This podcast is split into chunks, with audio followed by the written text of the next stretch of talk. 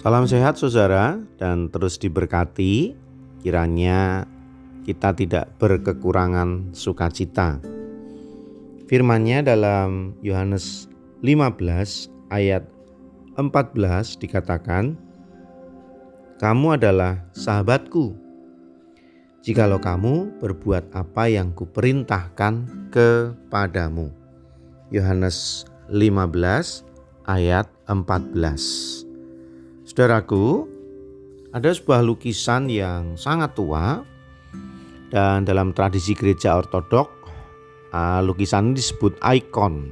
Karena bukan sembarang lukisan tetapi lukisan yang biasanya diletakkan sebagai ornamen gedung gereja, tempat beribadah dalam gereja. Sehingga ketika melihat lukisan itu kita diingatkan akan kebaikan Tuhan. Kita diingatkan akan kisah-kisah yang menarik tentang pelayanan Tuhan. Ada satu lukisan yang sudah ada sejak abad ke-6. Berarti kira-kira tahun 500-an. Judul lukisan itu adalah Jesus and His Friends, Abbot Mena. Abbot Mena adalah menceritakan tentang Mena, nama seseorang yang adalah seorang rahib atau seorang rohaniawan yang hidup pada abad ketiga di Ethiopia. Lukisan itu menggambarkan Yesus merangkul seorang pria. Juga menarik dari lukisan ini digambarkan kedua mata tokoh dalam lukisan itu yaitu Tuhan Yesus dan Mena dari eh, Ethiopia ini sama-sama bermata juling. Kenapa sih lukisan ini dibuat sedemikian rupa? Karena si pembuatnya ingin menegaskan seperti itulah persahabatan Tuhan Yesus.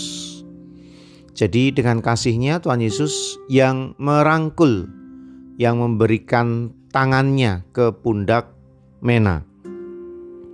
Dan untuk menunjukkan cinta kasihnya yang besar, Tuhan Yesus digambarkan sama memiliki disabilitas, yaitu mata yang tidak sempurna tersebut. Intinya adalah kebaikan Tuhan Yesus yang luar biasa ini membuat hati setiap orang yang melihat ikon atau lukisan ornamen gerejawi ini akan merasa tenang, damai, dan terutama merasa diterima keberadaannya oleh Tuhan Yesus, apa pun kekurangannya, apa pun keterbatasannya.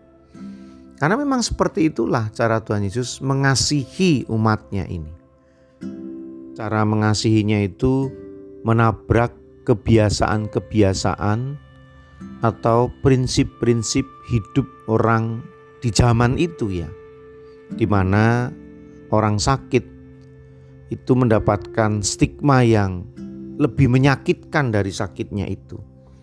Yaitu disebut orang-orang terkutuk yang dibenci oleh Tuhan. Namun, Yesus sama sekali tidak membenci orang-orang sakit ini. Malah dia bersama-sama dekat-dekat dengan mereka. Tidak saja orang sakit.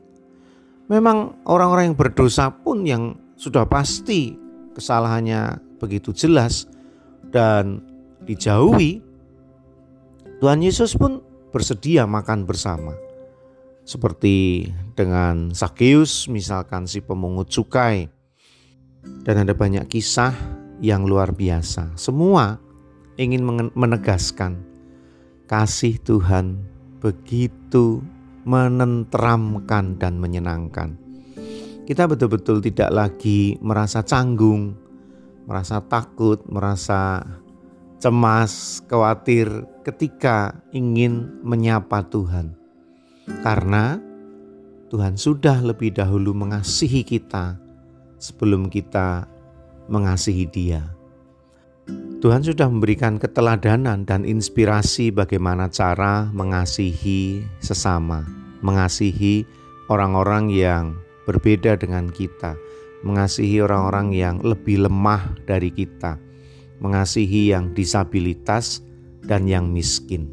Dan bagaimana caranya yang luar biasa mengasihi orang berdosa seperti kita juga. Mari kita merenungkannya. Masih bersama dengan saya Pendeta Yudi dalam renungan emas, esok masih ada solusi.